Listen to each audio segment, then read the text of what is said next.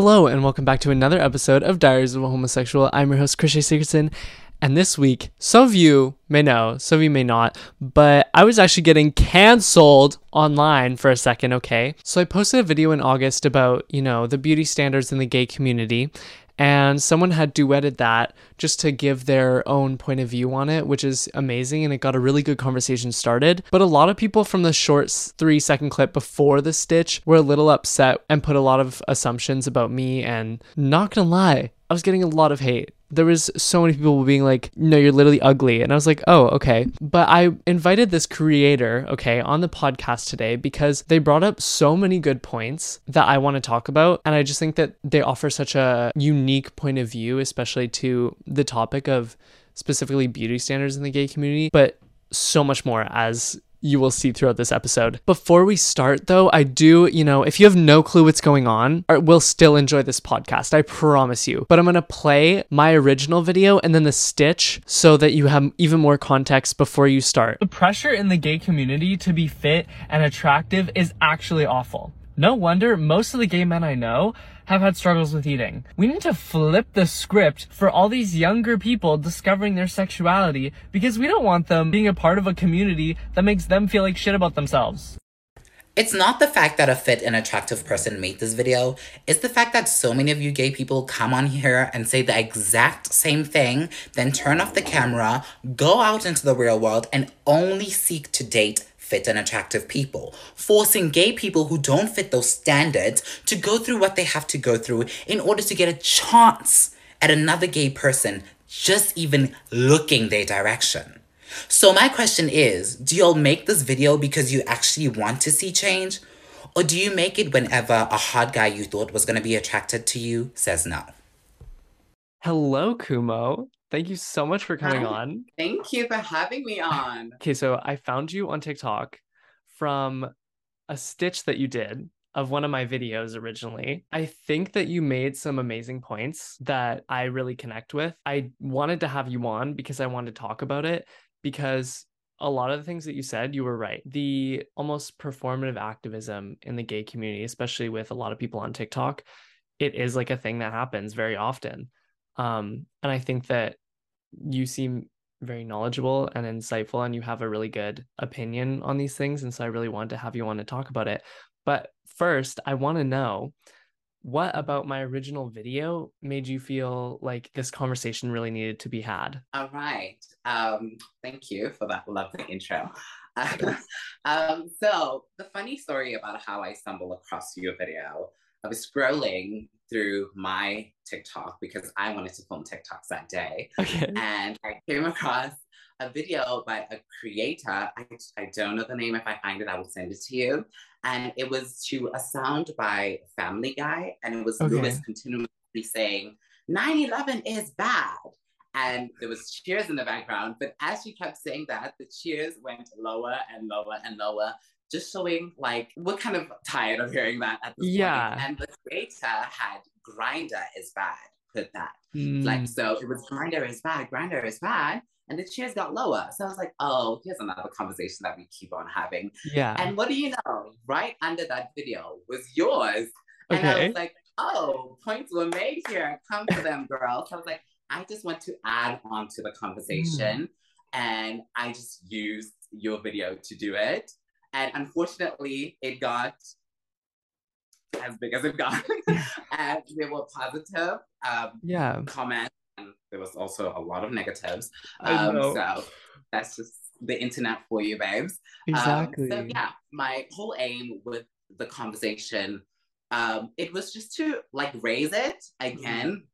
I realized I was not doing anything ex- extraordinary, anything Mhm. revolutionary. I was just raising the conversation again. But the way that I ended it was, why do we have that conversation continuously with Yeah. nothing being done about it? That's just kind of how I wanted to end the video to kind of spark the idea, but also pose a question that allows gay people to think about why this conversation keeps being had with nothing Exactly. being done about it. Because Yeah. it becomes so repetitive and like obviously you know Grindr is bad we hear that all the time i have made videos on it i have talked about it in my podcast everyone knows that it is mostly a hookup app It is Mhm. not where most people find their husbands. There are many people who do. I know Yes. people who have, you know, met on Grindr and it's amazing. I'm not saying that it's a blanket statement, but in general, it is a hookup app. And I think, you know, with your video particularly, it was really true how, you know, a lot of people will be like body standards in the gay community are just so unattainable. It's like promoted in such a way that can be very toxic.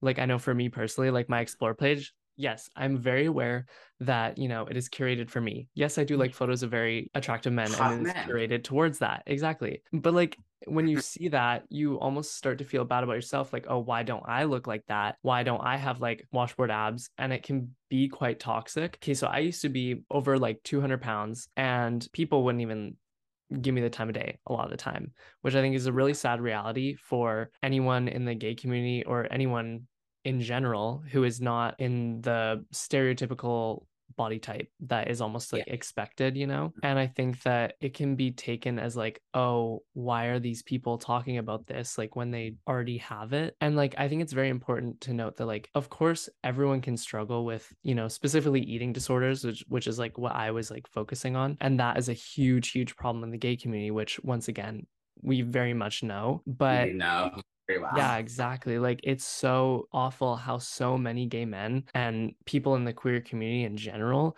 have struggled with eating. I want to ask you, have you had any struggles with eating before? And like, you know, how'd you overcome it? How'd you deal with it? How has it affected you? Before I answer your question, you said that um, you felt like your video was invalid to what I got, right? Because you somehow now fit the standard. And my thing is, it's not our place to invalidate your feelings because Yeah. your experience in the community is different to mine, but it's still Hmm. an experience, right? Right. And your story is beautiful in the way that you were bigger in the past Mhm. and you conformed to fit the standard. Yeah. That in itself is a lesson that should be Mhm. taught to a lot of gay people to say, Yeah.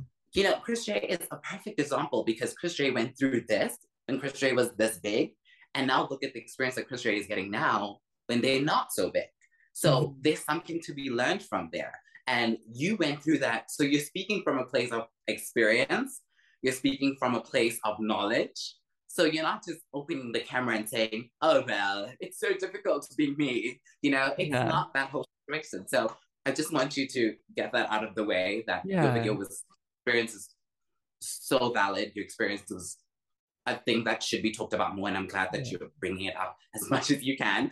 It's really good, and it helps younger gay people to see a figure like you speak on such things. Exactly. Now, when it comes to eating disorders, trigger warning, as you know the YouTubers would say, Yeah. um, it is it is a huge um, thing in our community, and it's not acknowledged because we don't want to speak about it. Like a lot of us, I know I find myself on ED Tumblr a lot. I find myself on ED Twitter a lot, and sometimes I may think to myself, "Oh, is just me getting tips here and there," but it's it's actually deeper than that. It's me trying to conform to a standard that would make me dateable in Yeah. our community that would help me look attractive to members in our community as well. So there's a there's a lot that feeds into it, and it it just sucks that a lot of gay people find ourselves here.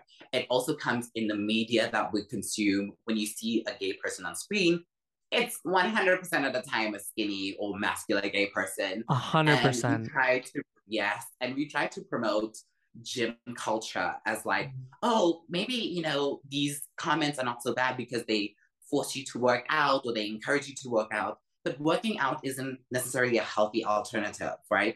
I think Yeah. we've brought up the conversation before that a lot of gay men who do go to the gym also face a lot of eating disorders. There's calorie counting at the gym. There's, oh, you have to eat this to bulk up and eat less of this to decrease your size. So a lot of that just, this whole ED bubble kind of Yeah. transcends into different categories within our communities. And it just sucks that no matter what we promote, disordered eating will often fall a part of that. Yeah, you're entirely right. Like when I lost weight, it wasn't because I was like, I want to be healthier. I want to like feel better about myself. It was entirely because I was getting treated poorly. I was getting her. I don't like saying I was like bullied, but like people were really not nice, you know, at school. And when I would go to stores, no one would approach me. I felt really insecure. And so I wanted to change that. And initially, when I lost weight, it was because I just didn't eat. And that made mm-hmm. me feel awful. I was not doing well. I would never want anyone to go through that. But it's awful that that was like I felt so much pressure to conform that I went through all of that in order to do it. When you talk about like gym culture, that is so true. Like the amount, like yeah. when you go to the gym, a lot of people like it can make you feel really good, but it can also be a form of like an addiction almost because you're like, if I don't go to the gym, then I'm gonna like gain weight or I'm not gonna fit the body standard and no one's gonna like me. And it almost becomes like a fear when you don't go to the gym and then yes. you're like addicted to it and then it's just toxic because if you're forcing yourself to go to the gym and you're like crying in the car before you walk in the door that is not a healthy release of emotion that is like toxic we talk about these things and we promote them but we we glamorize them in such a sense yeah. that we don't show the negatives that come with it so you see for example a gay person going to the gym every day and they share that experience and they talk about how wonderful it is or the cute man they find at the gym, stuff like that. It makes it seem like, oh my gosh, this is so fun. Yeah. But behind closed doors, you don't see them counting how many calories they intake. You don't see them skipping meals. You don't see them talk about their body dysmorphia, all of these terrible things. And that's one thing that we're guilty of in our community is that we glamorize things and don't share the negative experiences, mm-hmm. or we just make jokes about the negative experiences in order to dilute them. Yeah. Going back to hookup culture, you see gay people come on the internet and talk about eating ice before you bottom. You know, the whole day you're skipping meals. That is just what it's eating. Yeah. But we're not going to speak about that because it's so normalized within our community. It's a thing that you unfortunately have to do in order to have great sex at that time. Mm-hmm. So why aren't we discussing the bad? Are we afraid that it's going to tarnish our reputation of being this happy community, of being this perfect community of love and inclusivity? Or are we just afraid to share our real experiences because they make us more human? Yeah, that's a really great point. And I want to ask like where do you think that the ideal I'm saying ideal with quotation marks ideal yes. body type and standards kind of come from? Like, why is it, you know, very Eurocentric ideas of beauty that are seen, especially in the gay community, as ideal? Colonization happened, unfortunately. And one of those, uh, one of the things that it has brought upon many communities is mm-hmm. the standard of beauty and a westernized standard of beauty. And a lot of us find um, it in ourselves to conform to that standard of beauty because we're told that is what is right. And when it comes to the gay community, we often inherit a lot of these heteronormative like ways of living. For example, um, in this in the straight community, so straight people have a community in the straight world. Yeah. Um, the skinny man is the idealized version. So we took that and made it ourselves, and we we we yassified it um, yeah, made a little spicy. Look at the, all the figures that we, you know, we thirst over as the gay community. Figures like Timothée Chalamet, Manu Rios, Aron Piper, all of these figures, skinny white men. Look yeah. at the gay love stories or the big grossing movies that we have. Call Me by Your Name, Maurice, God's Own Country, Holding the Man they're all skinny white men. If we're constantly consuming that type of media, it's going to affect you in some way or another. You're going to normalize that as what you have to conform to. So a lot of us find it in ourselves to try to fit that because we're told that is all that you can be in order to find love in your community, in order to be accepted in your community, you have to adhere to that. Mm-hmm. So that's how we got that going on. Yeah, I mean, at the end of the day, everyone just wants to be loved. They want you know, someone that makes them feel safe. And I find Especially in our community. oh yeah, because it's yeah. hard to find. Like it's hard to find with all this toxic standards and you know pressures that like it does become quite superficial a lot of the time. And that like deeper emotional connection will sometimes get lost. Once again, not always, but as a general kind of idea, what negative effects have these standards had on you? All right. So I, although I live in South Africa, right, I have Mm. two different spaces that I find myself in. Yeah. And black spaces, thickness is praised, right? It's like, yo, you have to have some meat on you to show that you're healthy, that you're wealthy. Those kind of things. Those kind of things are what we look for and we find attractive in black spaces. But more often, as I grow up, I find myself a lot in white spaces, you know, Mhm. um, the places that I go to, the places that I hang out, the places that I visit all the time, they're majority white people. So I often find myself having to fit that standard of beauty in order to, I wouldn't say code switching, but it kind of like to kind of blend in better, to Yeah. kind of dilute my blackness. This is a very deep conversation that can go into like race politics later. Yeah. Um, but sticking to the conversation, so I find myself having to, I don't allow myself to go past a certain weight, unfortunately, because then I'd be too black for certain white spaces, if that makes sense. I don't, um, I can't allow myself to speak too loudly because then I'm going to be too black for certain white spaces. So there's so many things that I find myself having to check. And unfortunately, my appearance is a major part of those. So I don't wear my bandanas as often to white spaces. I have to have my hair straightened. I have to, you know, do all of these things in order to fit in, in order to be accepted, and in order to be safe. Mhm. Um, so it's it's a very complicated conversation. Yeah. go either way. We can talk about how maybe I should be using that to liberate myself. But that is such an idealistic way to think because in order to go far, unfortunately, you have to play by the book.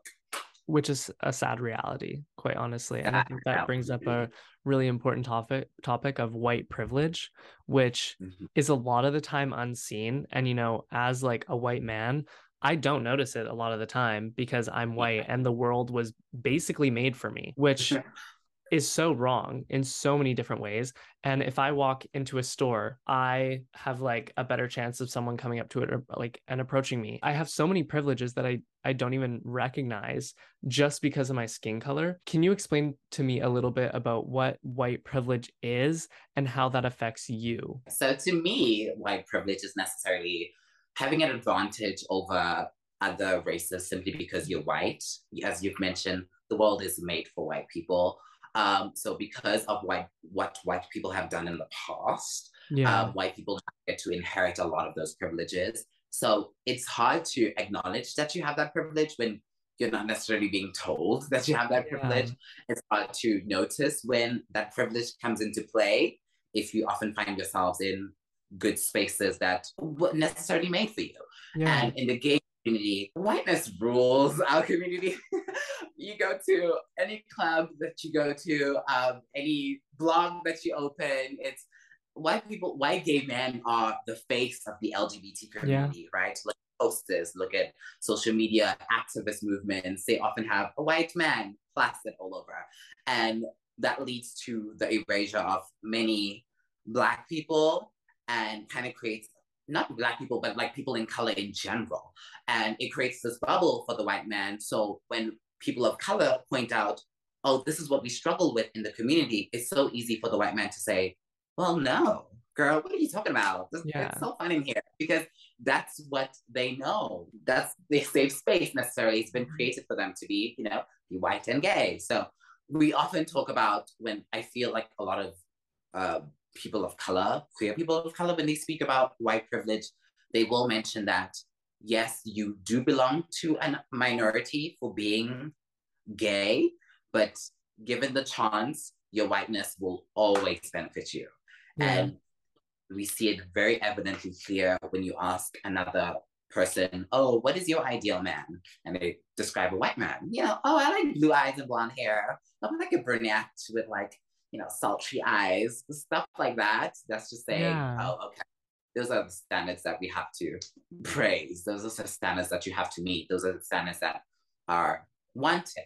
A lot of the time, white people become defensive when they're confronted about white privilege. Why do you think that is? And how can we almost like change that? So I don't think we can change it. Mhm. but I think we can have more conversations around it. yeah. The reason why why people get so defensive is because it's it's not nice being reminded of you know the privilege that you have Mhm. uh, because as much as we humans live to one up each other, when you're being told that you're actually one upping the other human by just existing, Mhm. that's a harsh truth that you don't want to you know take into account. yeah. Um, so it becomes a thing of, oh, you're accusing me of being a bad person simply because I'm white. And that's not what the whole conversation should be around. It's just me letting you know that, hey, you're going to thrive in certain areas because you're white. And that is okay. It's Yeah. just a matter of how you use your whiteness to rope in other people that might not be as privileged as you. Okay, so it's not as it, when people when queer people of color raise white privilege in queer spaces, we're not saying, oh, white people should not be allowed from spaces anymore, or white people should leave, white people should not be doing. We're just saying, hey, as a white person, this is how you benefit, and this is how it those benefits can sometimes affect me. So Mhm. let's just work around making sure that we keep the inclusivity so that it becomes a more welcoming space that the queer Yeah. community accepts you regardless of whatever color you have. So it's it's just a matter of just, you know, raising the point in a way that does not attack the next person, but just aims to start a conversation so that, you know, resolutions could maybe be brought up. I find a lot of people that I've had conversations like this with in my life, a lot of the time, you know, specifically older people mostly, will be like, oh, Mhm. well, I did nothing wrong. So why, like, it doesn't really apply to me. But I think that the point is just entirely missed half the time. It's like the point is, it's not that you did anything, it's that you were born into privilege. And I think that that's something that people really need to get in their heads that, like, you're not being attacked. You're just Yeah. being told that, like, no matter what you do, we'll always have an advantage in a lot of different ways over a lot of people of like color. that is uncomfortable for most people. Being born into a privilege, that's something that's out of your control. And I need more like people who are born into those type of situations to understand that. Yeah. Like you don't just be born white, you don't just be born black, you don't just be born rich, you don't just be born poor. But Yeah. if you're you find yourself in that situation, you need to know that the way that you go through this life thing will be different from the next person. yeah. And it's just a matter of you acknowledging that. And that's that's all you need to do. Like just acknowledge it. yeah. It's simple.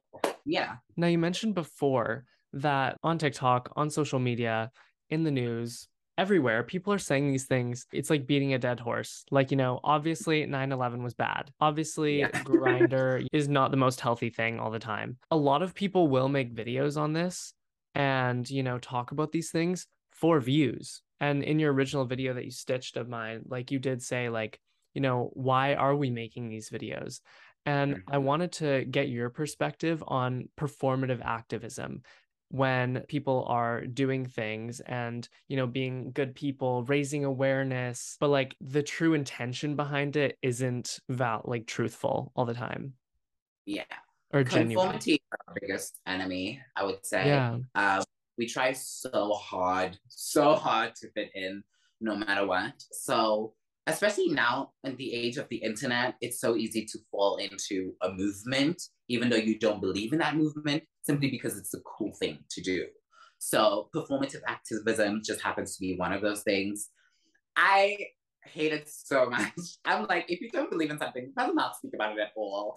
Like, it's it's because you're adding nothing new to that conversation Yeah. and it doesn't help being a part of that conversation and not actually practicing it in real life.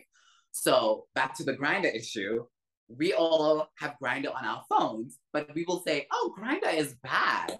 But when you open a gr- when you open your Grindr and find a hookup that day, or eventually get a boyfriend from Grindr, it's not bad all of a sudden. It's Yeah. good, and to remove yourself from that conversation, leaving people who still think Grindr is bad to fight that battle alone when you were helping because it was not benefiting you. But now that it is benefiting you, you want to remove yourself. So it's just like if you really are passionate about something, it will show in how you interact with conversations around that thing online. And if you're being performative, it will be very evident.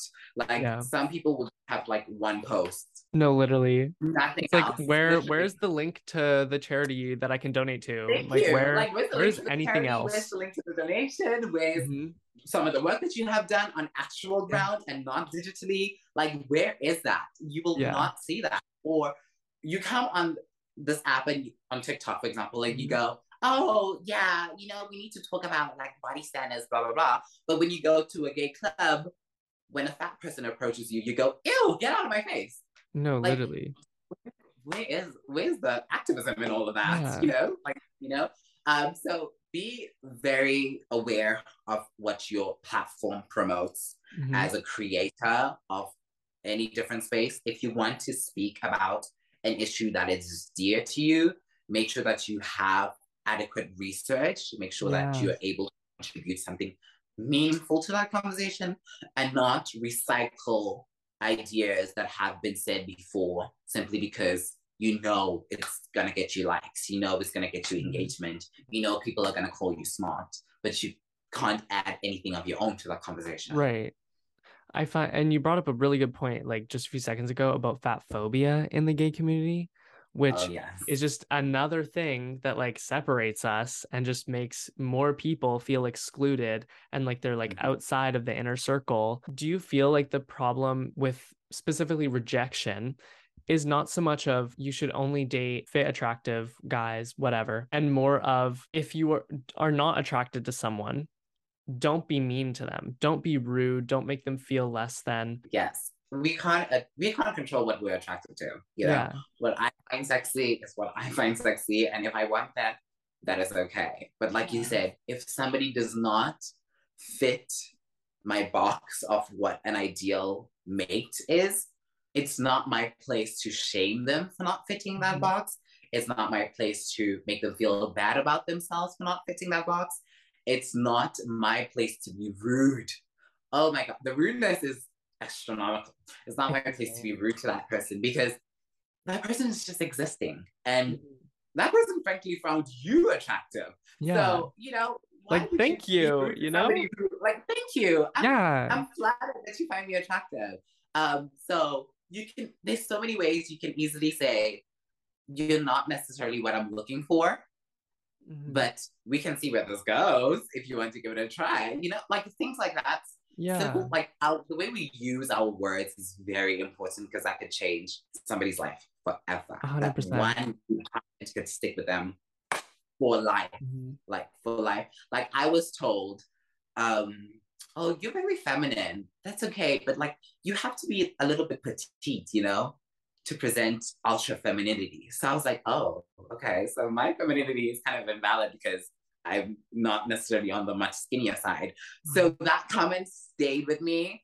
And it's now at the back of my mind all the time. Whenever I mm-hmm. lift a plate, whenever I go to work out, like I often have find myself replaying that memory. And it's things like that that we need to acknowledge because it just it's really messed up.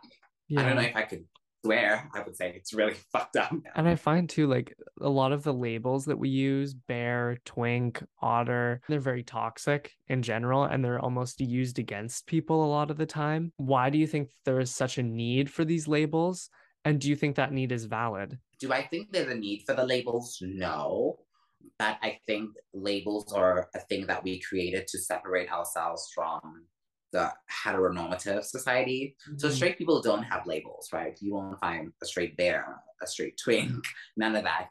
Um, so it's a thing that is exclusive to our community, which is hooray, we have something that does not align with heteronormity, but it's not necessarily working for us either because Yeah. it's very sensitive and it categorizes gay people and we're supposed to be a space that gets rid of that we're supposed to be a space that allows everybody to just exist just be themselves regardless of what you belong to so you have a lot of people who are comfortable with calling themselves or attaching themselves to a label Mhm. and then you have people who want to attach themselves to a label, but don't, one, either have a label, or two, can't, don't know which label they specifically fall under.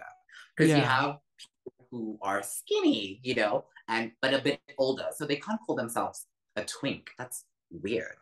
but they don't have a label to fall under. You know what I mean? So it, it just it's just so weird how this whole categorical label Yeah. thing works in our community and how it's meant to form many communities, but also divide the larger community. No, exactly. Because some people just don't identify with any label. And I think too, it's almost more negative when it's used against you in a context that like you don't necessarily agree with. Like it, it, it can literally just be like name calling a lot of the time. Like oh yeah. so after the video that you posted, a lot of people were stitching like your video, my video. But I found one video in particular that someone made, and they went on like this three minute rant and they called me like a skinny gay twink like three Oh, I times. Yeah. And then at the end, they were like, so fuck you. And because the topic that I was talking about in my original video was like eating disorders, calling someone a skinny gay twink is just like add on to that. like it doesn't help anyone, you know? And I think the person that made that video made a few good points, but I think the delivery was really off because you can make those points without putting someone else down. And I think that that also gets missed a lot of the time because things like twink are used way too frequently in ways that aren't beneficial to people. Calling people ugly, calling people unattractive, calling people a twink, it doesn't help anyone. It doesn't make you feel better. It shouldn't, at least. It doesn't make the person you're calling that name feel any better about themselves.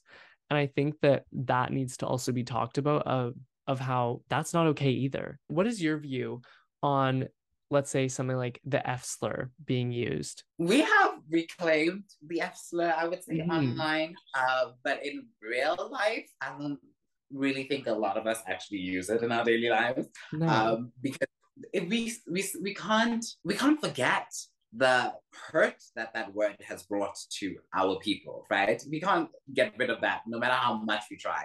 So, as much as we want to call ourselves the F slur online as like a kiki, it does not transcend to real life, and I think it's best that we acknowledge that because Yeah. I don't know that you're gay, like in real life. So, if you were to come to me and call me an F slur, my first reaction would be to retaliate. I would like Oh, go, yeah. oh my god, why would you call me that? Like, and then you have to explain yourself. Oh, I'm actually gay, but I'm like, okay, maybe let's not use that if it's gonna confuse people. Um, and you made a great point about like our own categories being used against us. Um, so especially on Twitter, I see a lot of the times when people raise points, they often put down as like, oh, what does a twink have to say? Oh, what are you gonna Yeah. add? What are you gonna say That's important. And it's kind of birthed this culture of invalidating people based on which category within the gay community they fall in. Mhm. And it's ridiculous to me because I thought having figures raise important conversations that need to be discussed is very important.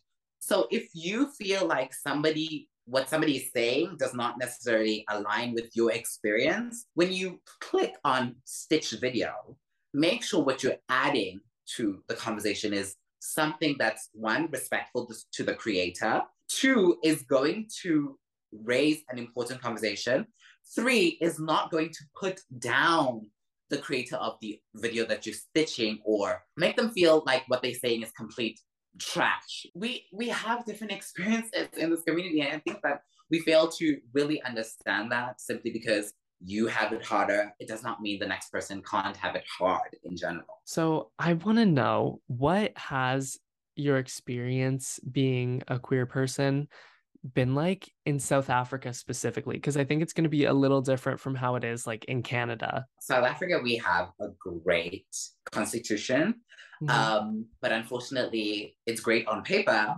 but not on actual grounds.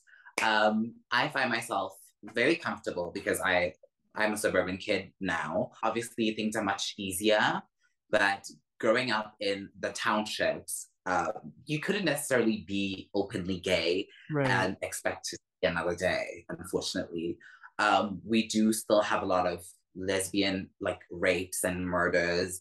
We still do have a lot of gay bashing happening. So when you see, when personally, when I see a very feminine or very masculine lesbian or very feminine gay person walk amongst the streets in the hood, as Americans would say, it's like so commendable. Like I'm in awe to say you are literally so brave for being Yeah. your true self in that space. Um, but I'm very grateful for where I am now. It's a very privileged thing to say, but I get to be in spaces where my queerness is celebrated and I love it. Like I can walk amongst the streets in a skirt and kudos to me. You know, I will get a few whistle tones here and there, a little cat calling here and there, but what other than that, it's very, very good. Uh, very inclusive. People mind their own business here. Nobody yeah. really cares. Um, as long as you're doing you, they're good with that. Mm-hmm. Um, and when it comes to like the whole culture of it all, we do have like pride events and all of those things, but they're not necessarily accessible to everyone because they're either in very like very exclusionary upper echelon spaces or very inclusionary but dingy spaces that are not mm. necessarily safe for people to access. Right. Um, so, for example, a thing that we have is like Vogue nights, which is kind of like ballroom culture in yeah, yeah. the American here. But a lot of the time, that's held in the Johannesburg CBD, and that's not necessarily a very safe space. So, gay people who do go there have a nice time, but gay people who've never been there are very hesitant to even try to go there because right. like, oh, what if I get robbed? What if I get bashed? Things like that. So there's still a lot of work to do in terms of educating people about, you know, the queer space and the gay community and all of those things. But so far, I would say South Africa is well on its way to being one of the most inclusionary spaces, and I love it. That's awesome. So, what has your personal experience dating in the gay community been like? It has been well. I would say, like, for me, I have not had an open relationship, unfortunately. And by open, I don't mean necessarily the traditional open relationship. I just mean a relationship very public. I have not had that uh, because of the people that I was with. I'm not gonna, ooh, I don't know if I want to speak on this, but the people that I've necessarily been with are not necessarily allowed to be open because of religion. Mm-hmm. Um, so our my most of my relationships have been behind closed doors. They have been very private. I'm very grateful that I have had the experience to love. Yeah. Um, but now I'm at a place in my life where if it's behind closed doors, unfortunately, I can't do that. So I'm looking for somebody who's going to love me proudly. Yeah. I've been very lucky. Like I see other gay people speak about how they've never dated until like 19 or they've only had the first relationship in 20 years yeah. um but i have been on it girl since 13 like i've been good um so i'm very like grateful for that whole experience like to have yeah. saying that i've been in a relationship that i've actually experienced the touch of another man. That's amazing. Yeah that's awesome. What made you decide that like i am worth way more than being you know hidden? Dating somebody who's in a closet takes a lot of work right? Yeah. especially now in a time where gay relationships are very publicized you do somewhat feel the pressure to want to at least post a picture of you guys holding hands. You know, we we are teens. We're very susceptible to like online influences and all of that, and yeah. want to kind of show how cute your relationship is, also, right? But dating somebody who's in a closet doesn't necessarily allow that. So I'm not saying that I will never again date somebody who's in the mm-hmm. closet, but um, if I were to date somebody in a closet, it would have to be somebody who's very aware of my needs as well and meets me halfway. I respect yeah. people can't come out because of religion, because of family. You don't have to do that because of me, but at least make me feel like I'm not some dirty little secret. Yeah. Make me feel appreciated within the relationship. Not make me feel like taboo. Because I feel like I have worked so hard to get to the point where I love and accept myself yeah. and I can express myself very openly. And I don't feel the need to put myself back in a cage because I have to now meet your needs as a person in the closet. I, it's a very complicated conversation. Yeah. Um, and we can talk about how maybe I'm saying that from a place of privilege because I get to be openly out. It's just one of those things, unfortunately.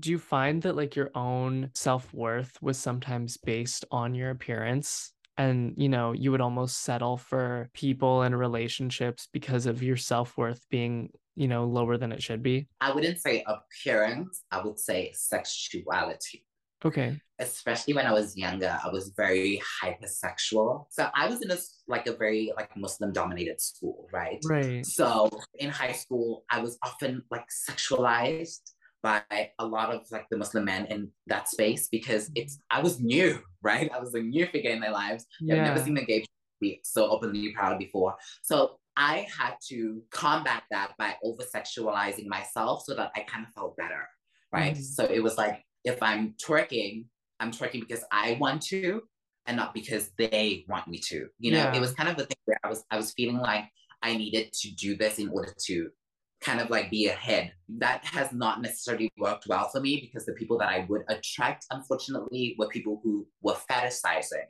a version of me. It took a while to find a relationship where somebody actually saw me as a person and not as a sexual figure Yeah. now I'm actively working towards, you know, like overcoming that and kind of being more comfortable and doing things because I want to and not because I feel like I have to.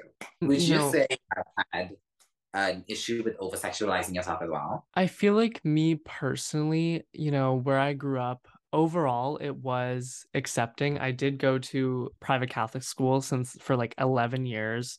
Two of them were all boys. For me, like I was so deeply in the closet that I was trying so hard to fit in and appear straight that like I feel like personally I didn't over sexualize myself just because I didn't want to appear gay. I was never the person in school who was like outwardly proud and like I am gay, at least not in grade 9 and 10. I just was so in the closet that, you know, I find to act straight, you have to talk in a deeper voice. Like a lot of the time like typically I talk in like a like a head voice almost, but if I'm like talking trying to be like straight, I would talk from like more of my diaphragm like stomach, you know, like a deeper. You also I learned say as little words as possible, show little face like as little emotion or expression as possible and then you just come across as straight and so i was almost like so not sexual because i didn't want to be asked appreciate what do you think of like this girl because like i'd be like looks great you know like i didn't know what to do because it just it wasn't Yeah. for me sex is such a big like there's such importance placed on it in the community why do you think that is I would say that it's because we didn't get to have that in high school. Like Yeah. you look at straight people in high school, they're talking about, well, not all of them, but like mostly Yeah. it's about kissing under the benches during a sports game, having sex at a party, stuff like that. We didn't get to experience that because of who we are. We find that now that we have access to it, it's kind of been made a priority.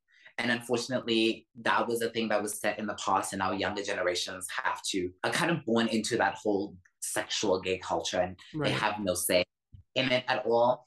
And a lot of us now realizing that, you know, we don't always have to have sex when we see each other.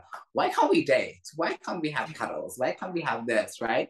But it's when sex is such a huge thing in our community, it's kind of hard to move past that so easily. It's kind of hard to say, let's abolish sex. Let's date no first exactly right? That's what you find when this when this kind of conversation is had oftentimes. Uh, people will say, "Oh yeah, hookup culture is bad," and then go hook up the next yeah second.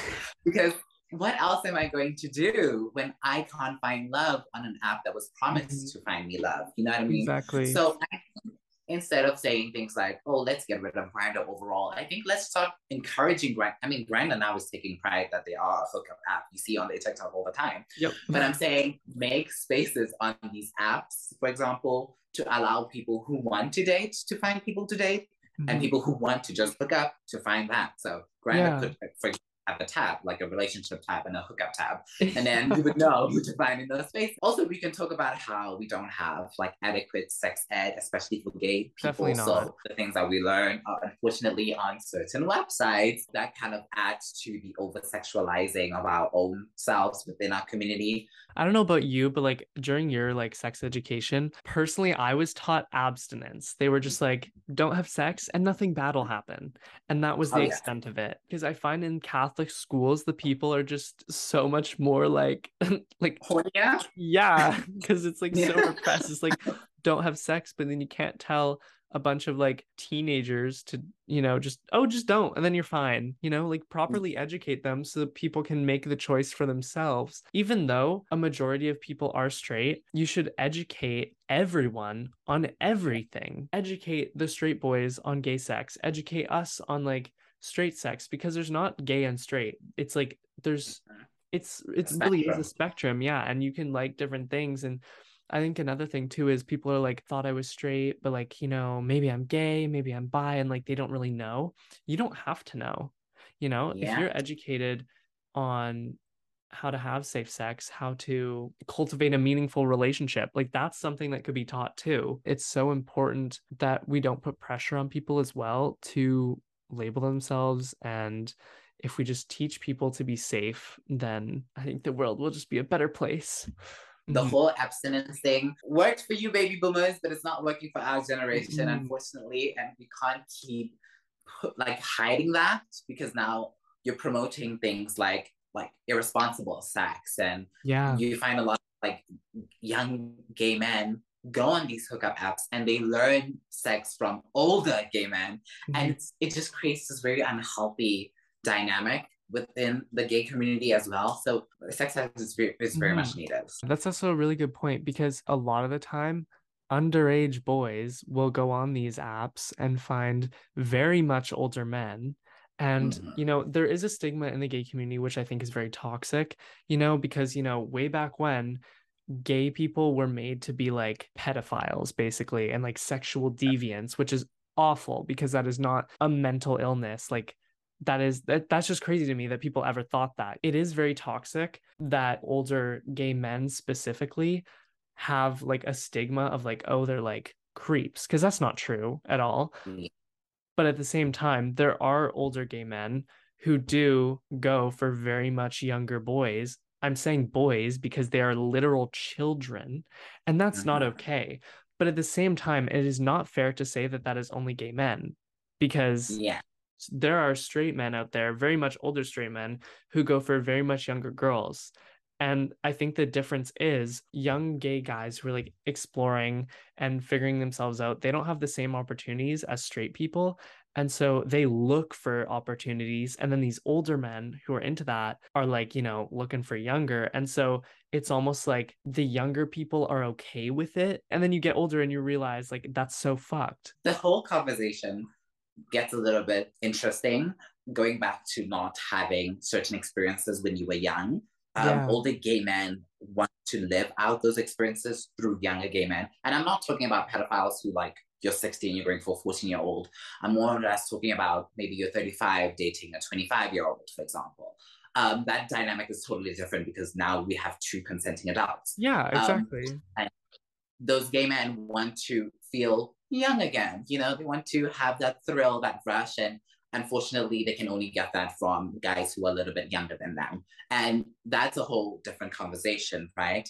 And people mix the two because it's just easier. Also, it's great for the straight eye to say, oh, well, they're the same, you know? Yeah. Especially now in like the TikTok generation where any age gap is grooming. Oh my God. Mm. Like you, can't live to see the day if Like you're I'm sorry, but if you are you're old. 16 and someone is like 19, like that exactly like that is what I don't like know. how is that grooming?